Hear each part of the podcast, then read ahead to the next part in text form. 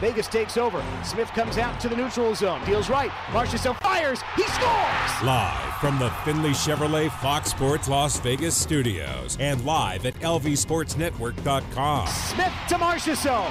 4-2 Golden Knights. This is the Vegas Golden Knights Insider Show, your destination for inside access with the team, exclusive player interviews, and breaking news from around the National Hockey League. Here are your hosts, Darren Millard and Ryan Wallace. Welcome in, Vegas Golden Knights Insider Show, Fox Sports Las Vegas. Wallace and Millard out here inside T-Mobile Arena. Chris Chapman back inside the Finley Chevrolet Fox Sports Las Vegas studios. Finley Chevrolet on the 215, home of the... Woo! I was just hanging out with our friend John Paul Morosi, Morosi from yesterday, and I didn't even know that it was the time to start the show.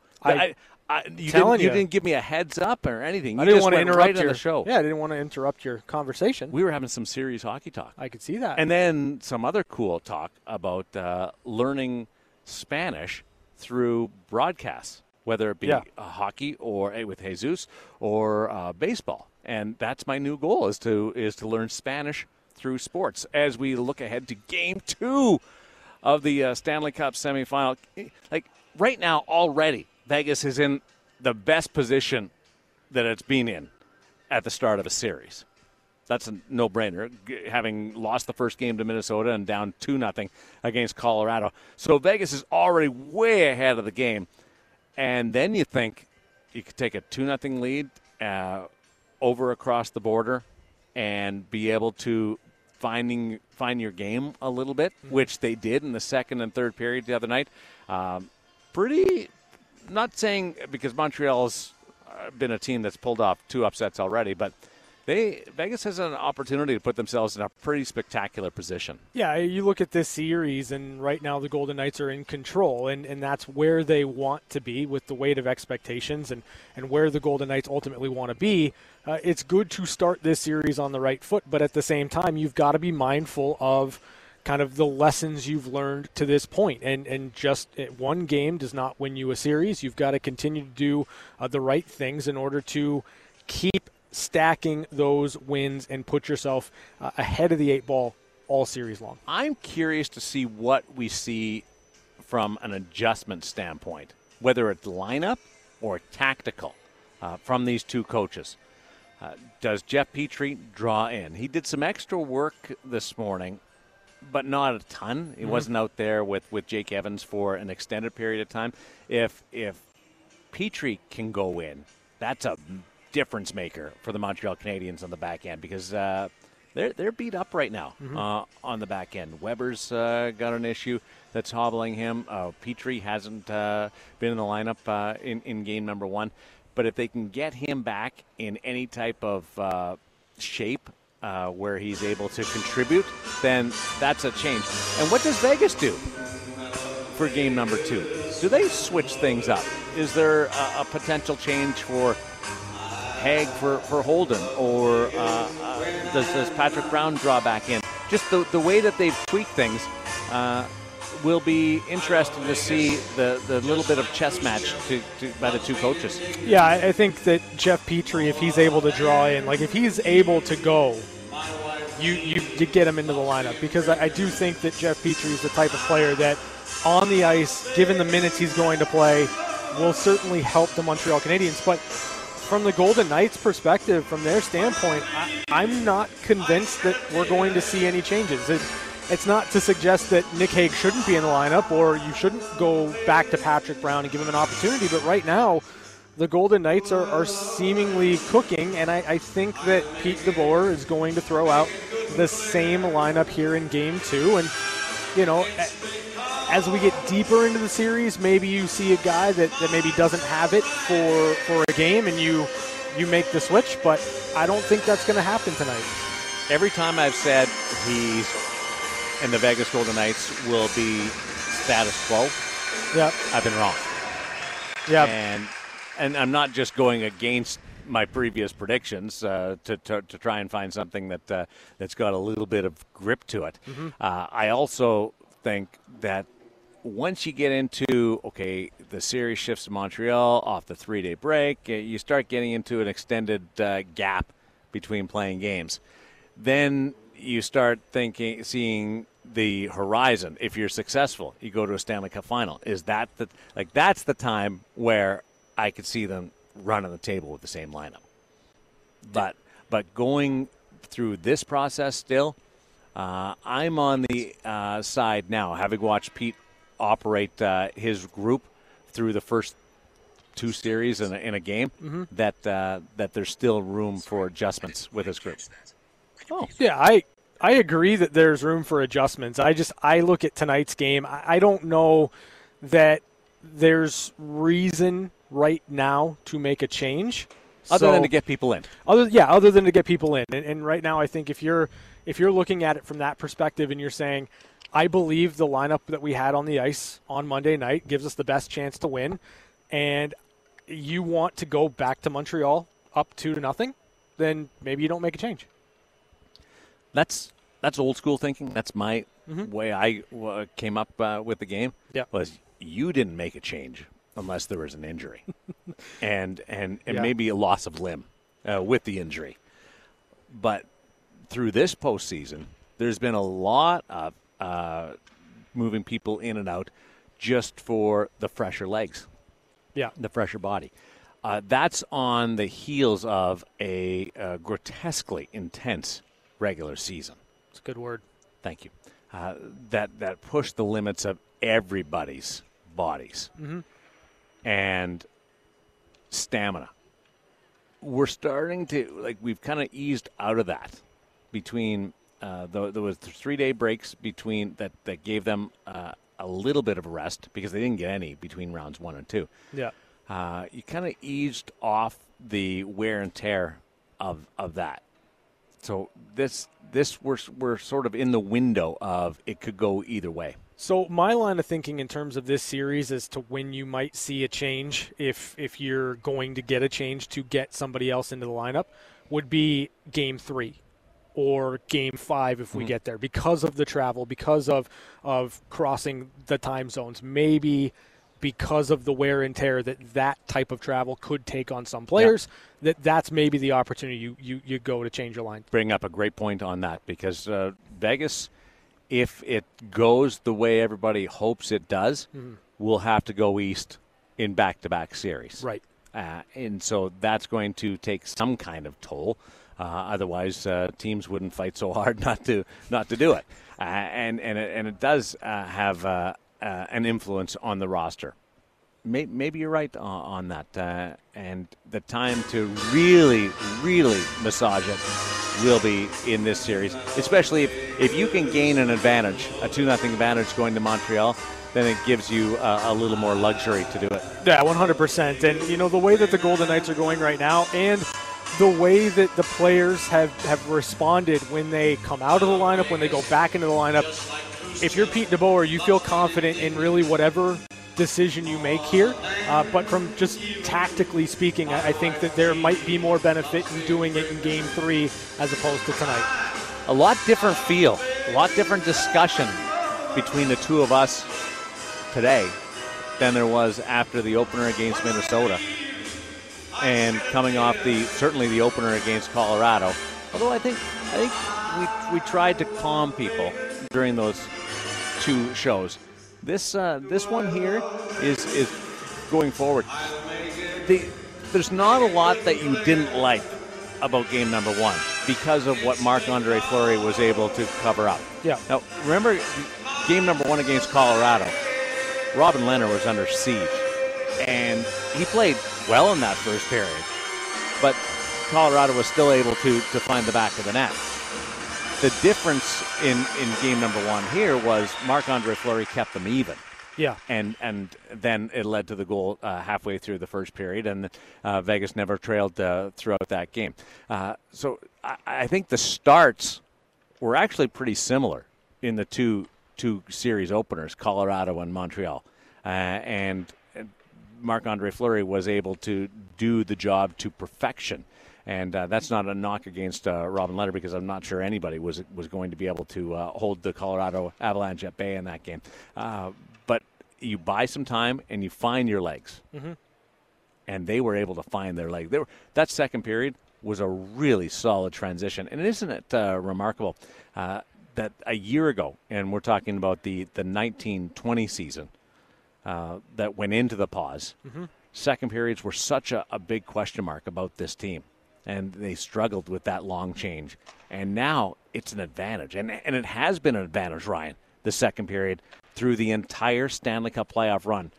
Certainly going back into the regular season. But mm-hmm. in this postseason specifically, the second period has been an opportunity for Vegas to take control and ride that wave into the third. Yeah, and they've been really, really good at it. And when you kind of factor in that the Golden Knights want to have possession, that they want to play in the offensive zone, they're looking for opportunities to get teams tired and then find a way to continue to roll that momentum into the next shift. And when they're able to do that to perfection, they're able to take advantage, especially in that second period because of the long change.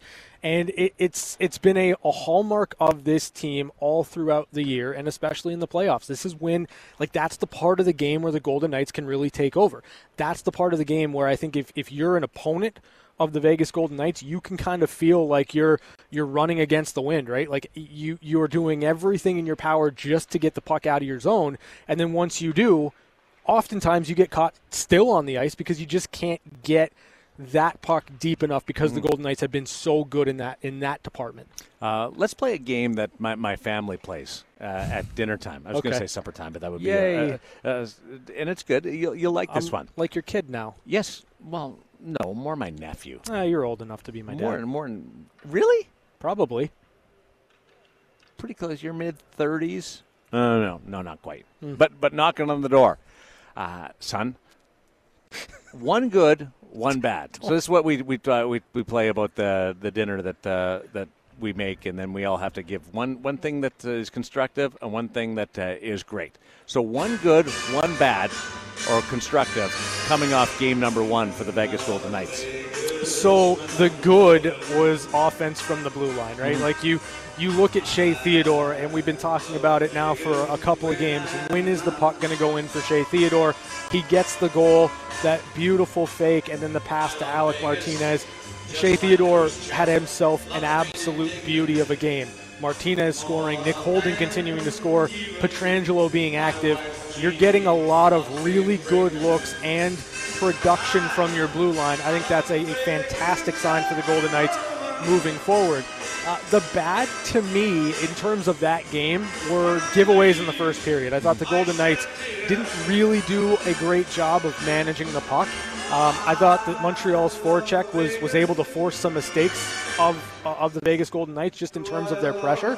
So in terms of the bat, I just want to see the Golden Knights protect the puck a little bit better. Yeah, they weren't as sharp as we've seen, right? And sharp, crisp, like you can use whichever word there, but like there just were some handles that weren't where you expect the Golden Knights to be. Yeah. And that allowed the Montreal Canadiens to turn some pucks over and turn it into offense. Alex Tuch was as good as Alex Tuch can be. Yeah. And that's saying something, because we've seen some growth in his game this year. And that has taken him to, I was just talking to John Morosi, we were discussing Alex Tuch is one of those guys that could be on the U.S. Olympic team if he continues along this progression. Mm-hmm. And the thing that John pointed out was he seems to be a big game player. And we've witnessed that by him leading the franchise in playoff goals. And the one thing that maybe Alex would, the next step in becoming that elite player would be consistency. Well, mm-hmm. he's been consistent in the postseason, and he's raised the level of his game. And the other night, from a 200-foot aspect and being great in between the blue lines, you saw every positive out of Alex Tuch, leaning on people, taking the puck to the net, generating chances, good defensively, on the right side of the puck defensively. I'm not sure that Alex Tuch can be better than he was the other night.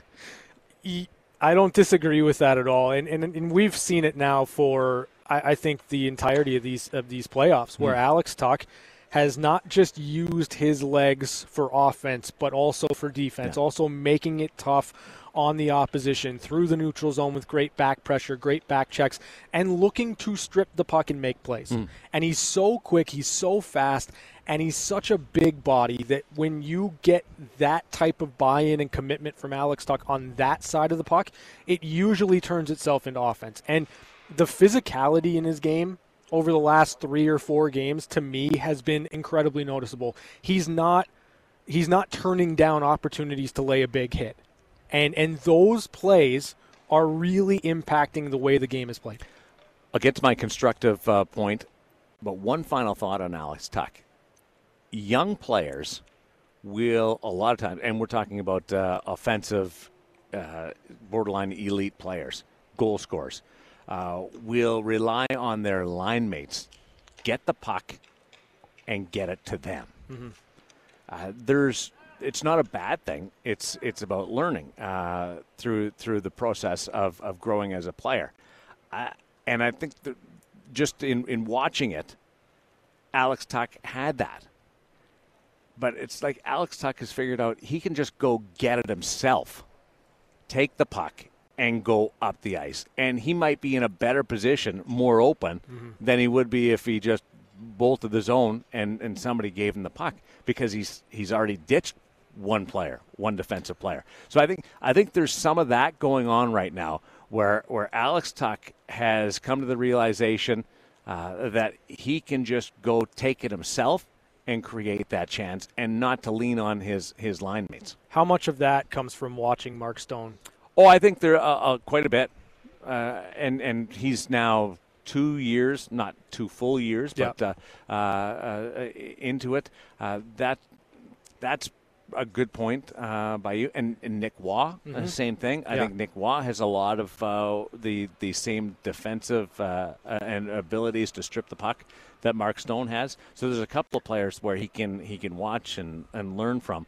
And I have no doubt that there's been some conversations along the way. Pete DeBoer, like we've seen a different Alex Tuch, the growth in Alex Tuch under Pete DeBoer, going back to the bubble, and just feeding him that confidence and a different voice.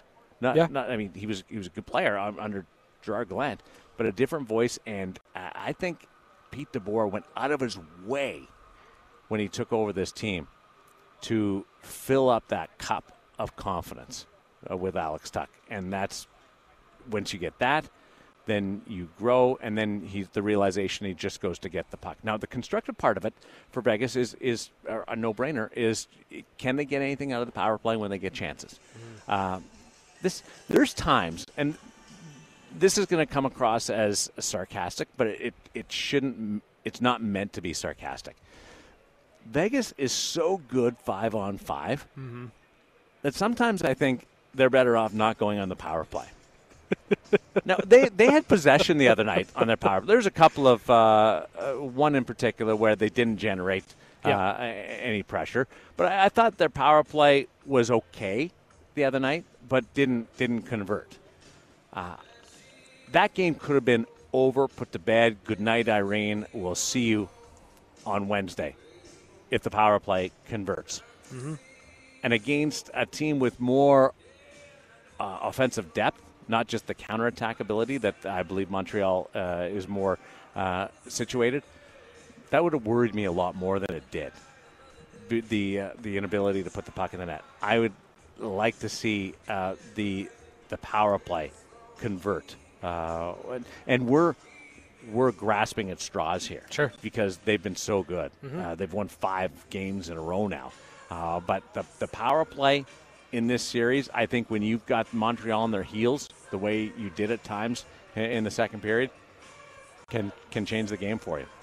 Yeah, I mean, I agree with that. In terms of the power play for the Golden Knights, it's been kind of a point of contention, I think, all playoffs long, where you're just waiting for the power play conversion rate to kind of match the talent that's on the ice for the Golden Knights. And for whatever reason, it hasn't necessarily worked out. But I do think that if you can kind of find that confidence in this series, and a lot of it's going to have to be predicated on making quick decisions. We talked about being crisp. We talked about, you know, just kind of making those decisions as quickly as possible. I think with the way that Montreal tries to pressure on the penalty kill, if you're able to move the puck quickly and you're able to find some seams, then you can get those goals to fall for you. So I think that this could be a series where if the Golden Knights can figure out the penalty kill of the Montreal Canadiens, they can gain some confidence there. We're kind of waiting for one of those 3-for-5 type nights. Yeah. Right? Like, it's just, that's about the only thing missing from this postseason, is for the power play just to go off one night. Here's why tonight could be the night. Shea Theodore scored the other night and makes the beautiful setup, as you talked about, to drop Carey Price and slide it over to Alec Martinez. One of the greatest fakes I've ever seen since I bought a tag in downtown Manhattan. Okay? One of the greatest fakes. That was brilliant. And Alex Petrangelo is playing the best hockey that he has in a Vegas sweater. Yeah. So the power play, I think, with those two coming into form, should ride that confidence and be able to break out. If Theodore and Petrangelo, who play in different units and they flip-flop one unit, number one unit to the second unit, if those two are feeling it, then that changes everything when it comes to your power play. And after the other night, it looked like those two were feeling it, and it may lead to one of those 4-for-6, 4-for-5, 3-for-5, 3-for-4 type nights on the man event. That's the sort of feeling I get from watching Theodore enjoy some success. And the fake and the setup to Martinez was 223% more impressive than the Theodore goal. I agree. And the Theodore goal was great. Yeah. And he used the Stone screen and the beautiful face-off win by Chandler Stephenson. It was textbook on how to operate an offensive zone face-off and get the puck to the net and score the goal. It was perfectly executed. And the coaches would say, that's impressive execution. Yeah. The skill level and just pure athletic ability on that fake and slide it over to Alec Martinez against top three goaltenders in the world. You outfaked. You got one, Carey Price to come out. Yep. Two, drop. Yep. And three, dive over. And a lot of times you're close on those. It wasn't even close. Mm-hmm. Like they just flat out scored a goal that owned the Montreal Canadiens. Yeah, I mean I've watched that fake shot pass from Shea Theodore hundreds of times maybe, because it's just that pretty, right? Like every single... He follows through on it, right? I know. Every single person in this building believed that puck was exploding off the stick and going on net. Everyone. So do you watch those, there's Instagram videos of different skills. The players just go out there and they do cool things with the puck. One of the things that sort of made its round in the last 6 months was the ability to take a slap shot and come over the puck and stop and come back. Yeah. And it's hard to describe, but when you see it on the ice, it's really cool, and you go, how do you do that? But it makes it look like you're going to actually, it's not just come down and stop short of the puck, but you kind of you follow through over the puck and stop. Yeah. That's what he did the other night. Yeah. I've watched it on the old IG. Pretty cool, eh? No. Like, how cool am I? I've watched it on those videos with the skill coaches and the different athletes that are on there. That's the first time I've seen it used in a game situation, and boy, was it good. Yeah, and I mean, I think that gives you kind of a blueprint, right, on how you have to find your offense and how you've got to score on Carey Price. It's a lot of making Carey move, right? Like we see it on the Martinez goal. We see it on the Nick Holden goal, where you've got Riley Smith who's able to find that seam, and you've got to make the net bigger. against Carey Price. And the way to do that is to get him moving, and the Golden Knights were able to do that in Game 1. How do you see Montreal being more involved in the game? I'll tell you first before you answer. Carey Price has to play more than 56 minutes. 50, he was 55 and change the other night because he went out for the final 4.5 of the game in game number one as they pressured for the extra attacker. But that's just your best player has to be on the ice a lot more than 55 minutes. Yeah, no, that's a fair point. As far as like Montreal goes, I think you just kind of have to build on what you were able to do well early on and then what you were able to do with Carey Price pulled. To me, the biggest ways for the Canadians to kind of get themselves comfortable in this game tonight is to score first, so pressure early, and then you have to find ways to get on the man advantage. Like for Montreal, the way that they move the puck around on the power play, knowing how good Cole Caufield is with his shot, like I think that the Canadians are going to be looking to try to get themselves into situations where they can do some damage on the power play. Toffoli, Perry, Weber. Yep. Like they've got some weapons there. Petry, if he's back. Yeah.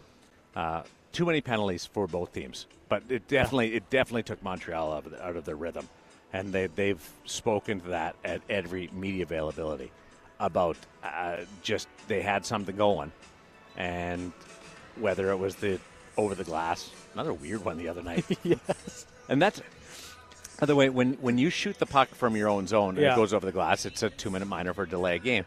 The ones that always make me laugh is when you're trying to dump it in from your own zone and go for that and try and beat the icing, and the defenseman launches it over the glass. Yep. Part of me thinks that shouldn't be a penalty because it's just so damn impressive that you can shoot the puck over the glass from that amount of distance away. But it's one of those things. It's not what the rule is intended. Yeah. No, it's rule. It's part of it. Yeah. But there too many penalties for both teams. I think we'll probably see a cleaner game in that regard. That's my favorite puck over glass penalty, by the way. Like when you can launch it over the goal, over the glass, and into the netting from your own side of the ice. That's just my absolute favorite. And I'm telling you, I can't. When I watch warm up and people aren't totally paying attention. And pucks are flying over the off the crossbar and over the glass, and potentially harming people. I think, thank goodness we have these nets behind the net. Yeah. Then I see something like the shooting it over the glass from the other end. Yeah. Nobody's expecting that puck to come sizzling, and it's twirling down there, and so that's another one. But I've always been of the belief that the puck should be live off the net. You know, I'm for chaos. Why not? So, like, I don't necessarily have a big issue with that. What's the difference between the glass and the net? There's not much. Yeah. I mean, it's kind of arbitrary when you think about it. Like, I'm all for chaos. Like, I think that if you were truly looking to, I don't know if that becomes like a set play or anything, but maybe it'd be fun. Be just like what we talked about. At least the puck would be live. Yeah. But nobody's – the argument that I get most often is players will shoot it and it'll go over and the net. Well, look how high that net is. Yeah, I don't think that's going to happen. I mean, like, I think they're physically capable of doing that, but I think the – no, I don't think that's going to happen. But I think that would be cool to have everybody just standing there going, where is it? And it just plops down some – like the way it does every now and then. Hey, do you think Gallagher and Price can square down and show down against Marchessault and Marc-Andre Fleury? We'll talk about that as we continue, because I think that there's a real cool matchup in those four players as we move forward. We'll take a break because we broadcast live from T-Mobile Arena from Section 117, high above the ice surface as they get ready for Game 2 of the Stanley Cup semifinal on Fox Sports Las Vegas. We're back to the Vegas Golden Knights Insider Show on Fox Sports Las Vegas, 98.9 FM and 1340 AM. Waiting confirmation from the National Weather Service, but this could be the hottest game ever played in the National Hockey League and in Las Vegas. 114 out there right now as we approach game time for Game 2 of the Stanley Cup semifinal between the VGK and the Montreal Canadiens. Golden Knights aiming for a 2-0 series lead for the first time in the 2021 postseason. The pregame show on Fox Sports Las Vegas, the VGK radio network, coming up at the top of the hour with Ryan Wallace.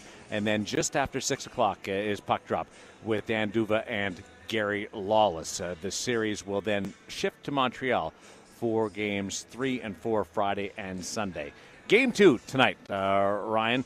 And we're looking at a situation where Brendan Gallagher was a thorn, certainly early in Marc-Andre Fleury. Is there any way that Vegas can do something similar to Carey Price? And who is that person? That's a really good question. As far as could Vegas do something similar to Carey Price, yes, absolutely.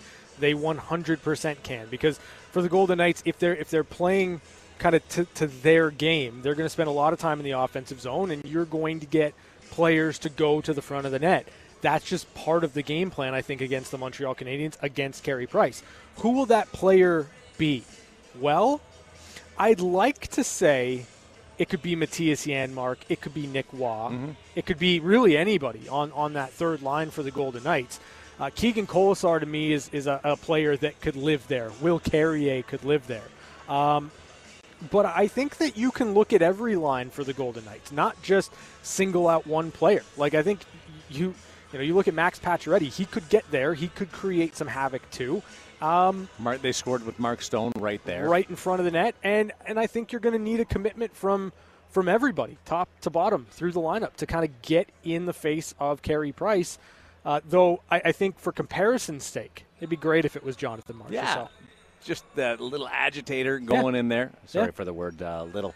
But that was a thing that I was thinking about in response to game number one, was we saw a lot of the scrums around Marc-Andre. Yeah. Wasn't a lot of scrums around Carey Price. Now, they scored. Janmark scored. I mean, they scored goals right there.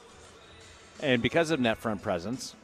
But we'll see if there's a little more attention to bothering Carey Price or getting involved in front of Carey Price. I just see somebody in a toga coming in right now. The doors have opened early. I think that's because of the heat outside, not wanting people to be in a situation where it's dangerous in and around the plaza. But that's... I think in a toga, in a Roman warrior toga. Where are you looking? Down right near the UMC sign, kitty corner. He's got a jersey tied around his waist. That's just a white shirt. Is it? I think I watched. He was face front coming down the stairs. So trust me on this. I think it is a toga. Did you see the person in the inflatable? Flamingo? It's a white T-shirt. No, wait till he turns around. No, when he turns around, you know what it's going to look like? A white T-shirt. No, he's got the whole Roman... He's wearing a Ryan Reeves jersey around his waist, tied in the front. He's probably listening to us right now. Turn around. Turn around. He's not listening to us because he didn't turn around. But it's not a toga. Like, I'll bet you a toonie. Do you know what a toga looks like? Yes. How many toonies do you already owe him? I think I owe him like $7. Like, let's just say it's probably one of Darren's paychecks. I owe him $7 in toonies. That's a terrible conversion rate. Well, because I was waiting for him to respond going, you can't be $7. Well, I was laughing when he said it's probably one of your paychecks. That's probably true, too. The person in the flamingo, in the inflatable flamingo, still wins it for me. But the Winnie the Pooh dress-up costume was also very solid. So we got some news and notes from around the National Hockey League. There's a report out there that the Colorado Avalanche will not be making a coaching change. I'm a bit surprised by that. There's the whispers in my ear suggested that was a real possibility. You know, it's an interesting one because I think when you take into account the entire season that the Colorado Avalanche had, President's Trophy, best record in hockey, tied at least for the best record in hockey. Like, it's hard to really say that you can make a change and get that much better. But at the same time, I'm not sure that you look at that playoff series against the Vegas Golden Knights and think that Jared Bednar has the right handle on which buttons to press with his team. So, I mean, like what he said after Game 3. Yeah, what he said after Game 3 was a tough one because, again, like I can see it on both sides, but maybe that wasn't the right time to deliver that message. And when you are in a playoff series and when you're trying to get yourself over that hump of the second round, you've got to make sure that you know exactly which buttons to press. I think it's a learning experience for Jared Bednar. It's a learning experience for the entire Colorado Avalanche. And, you know, it's not like Colorado was upset by, you know, a team that was so far below them in the standings. They lost to a team that had the exact same number of points and really a more team and more wins, and a team that if things shook out a little bit differently in terms of alignment, the Colorado Avalanche wouldn't have played until the Stanley Cup final. So I can see why you're a little bit more patient in this situation, but, you know, next season, Jared Bednar is going to have to get them over that hump. I'm a Bednar guy. Yeah. I'm a Bednar fan. I didn't, like most of us, we get a second to think about it. Didn't like the how he called out his team after Game 3. Yeah. What made me buy into the talk that there could be a change, though, was Nathan McKinnon's comments after the series. And I've been in the league 10 years and haven't won. Yep. Dung. So that part made me think that there's and there was some frustration in that. There's some Jack Eichel rumors out there. They've resurfaced, and they seem to be pointing towards the New York Rangers, and we're talking about trade rumors, the New York Rangers and the Los Angeles Kings. Do you think Jack Eichel is a Buffalo Sabre when the season opens in October next year or next fall? No. Where do you think he ends up? I don't know. I do think that there are teams, right? Like, I think LA makes a lot of sense. I do think that the Rangers make a lot of sense. I think that there are certainly teams that have the right pieces in a Jack Eichel trade. I wonder kind of where the Buffalo Sabres are trying to go. Where is Kevyn Adams trying to go in terms of what the return's going to be for Jack Eichel? Do you want players right now? Do you want some really, really high-end prospects because you're committed to a full rebuild right now if you're the Buffalo Sabres? Like, what direction is Kevyn Adams trying to go with the return that he gets for Jack Eichel? You have the first overall pick. Yep. As we talked about yesterday, that the number one rated prospect is thinking about going back to college. Yep. If you trade Jack Eichel, you can't even just say, well, we got the first overall pick coming in. Mm-hmm. Yeah. So we're okay. So it's a tough spot for Kevyn Adams. Right. Real difficult spot. The fan base in Buffalo, if I'm reading them correctly, would not respond favorably if Jack gets his wish of going to Boston. Right. So I would say that Buffalo will do everything possible not to trade him to Boston and not to trade him to New York. Mm-hmm. Get him out of the East. Sure. If you go on L.A., yep, which does have some pieces, Quentin Byfield and others, that would be intriguing. I would ask for Robitaille, Blake, and go on down those quick. You're ridiculous. Well, they're all L.A. Kings still. Yeah, no, they are. I mean, like, okay, listen, here's the thing, right? Like, when it comes to Jack Eichel, when it comes to the LA Kings, like, if I'm Kevyn Adams, and this is, I think, where the trouble is going to be for Kevyn Adams. If I'm Kevyn Adams going into that conversation with the LA Kings, it starts with Quentin Byfield. And if I'm Rob Blake, I say, you got to trade him somewhere. I know you don't want him kind of in the East, so it doesn't start with Quentin Byfield. It starts with Alex Tuch. And are you going to be able to get the right pieces to justify that trade for trading away Jack Eichel? First, when you trade away a player like that, rarely do you win the trade.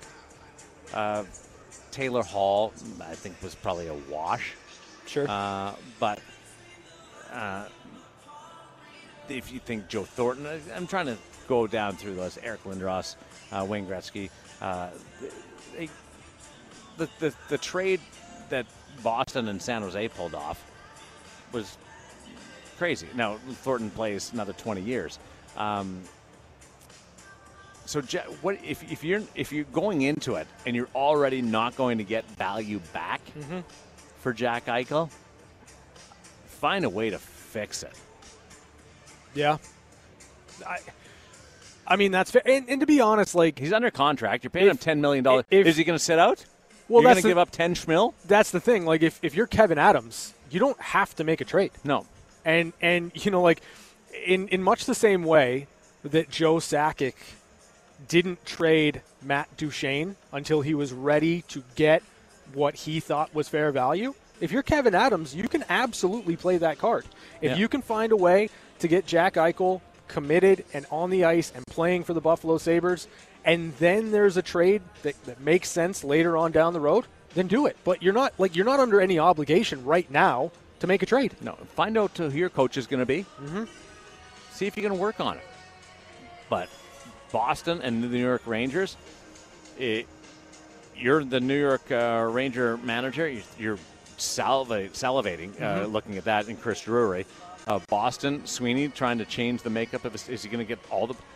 Is he going after all the Buffalo Sabres? Like, if Eichel wants to go there, that changes it. Not like he's pursuing Jack Eichel, but if Eichel wants to go there, then you've got. You know what I do? I put Taylor Hall and Jack Eichel together with the Boston Bruins. No, that didn't work in Buffalo, did it? That we already tried that. I'm not giving him. It would be better in Boston. You know that. You're right. You're absolutely right, which is so sad. They would both have 100 points. Come on. They'd supersede the perfection line as the best line in hockey. It's just the way things work out for the Buffalo Sabres. But no, I'm doing everything possible not to trade him to those two destinations. I want him out of the East. But then everybody knows that, so why would LA possibly give up the farm? I mean, that's the pickle for Kevyn Adams, because I think that given what everyone knows about that situation, you're already not going to get fair value, and I think that it's driven down even more because the teams that can do it understand that, and they're going to have some hard and fast rules that they're going to live by. Like if I'm the LA Kings, I don't do it if Quentin Byfield's in the package. Just flat out, I don't do it. I don't want him to be traded to LA because I don't want him within this division. So I'm selfish on that side of it. But we'll take a break. Catching up with Chapman, abbreviated edition, and a little bit more on the Vegas Golden Knights and the Montreal Canadiens as we approach the pregame show ahead of Game 2 of the Stanley Cup semifinal, live from T-Mobile Arena on Fox Sports Las Vegas. This is the VGK Insider Show on Fox Sports Las Vegas, 98.9 FM and 1340 AM. Now back to Darren Millard and Ryan Wallace. Well, the Fortress will be rocking again. Game 2. Montreal Canadiens against the Vegas Golden Knights. I was surprised at how many Montreal sweaters were in the building the other night. Imagine the border was open. Yeah. It was like every expat in the United States flocked into the arena. But this building has been great. They've got something going at T-Mobile Arena, and looking forward to seeing what happens in Game 2 tonight. Marc-Andre Fleury against Carey Price in Game 2. Fleury won the opener 4-1. Chapman, you've got 19 seconds. Yeah, I just want to say it was really cool to see Cole Caufield score that goal the other night, and his mom being in attendance and being able to witness him scoring that goal, because I would imagine, because he is American, that was probably the first opportunity she's had to see him play as a professional, and he delivered. So very, very cool moment there. It was the first time that that mom and dad were able to watch in person, and he scored. And you know what I heard? That some of the Vegas fans were buying the beers. Yeah, I heard that as well. That's awesome. That's pretty cool. Hospitality. And we're right along. Brian Savage is here. Old National Hockey Leaguer. I saw he was sitting right in front of them. So that was kind of neat. Pre-game show is coming up next. Ryan Wallace tees up Game 2, Vegas against Montreal. Big one, trying to hold serve on home ice and take a 2-0 series lead on Fox Sports Las Vegas.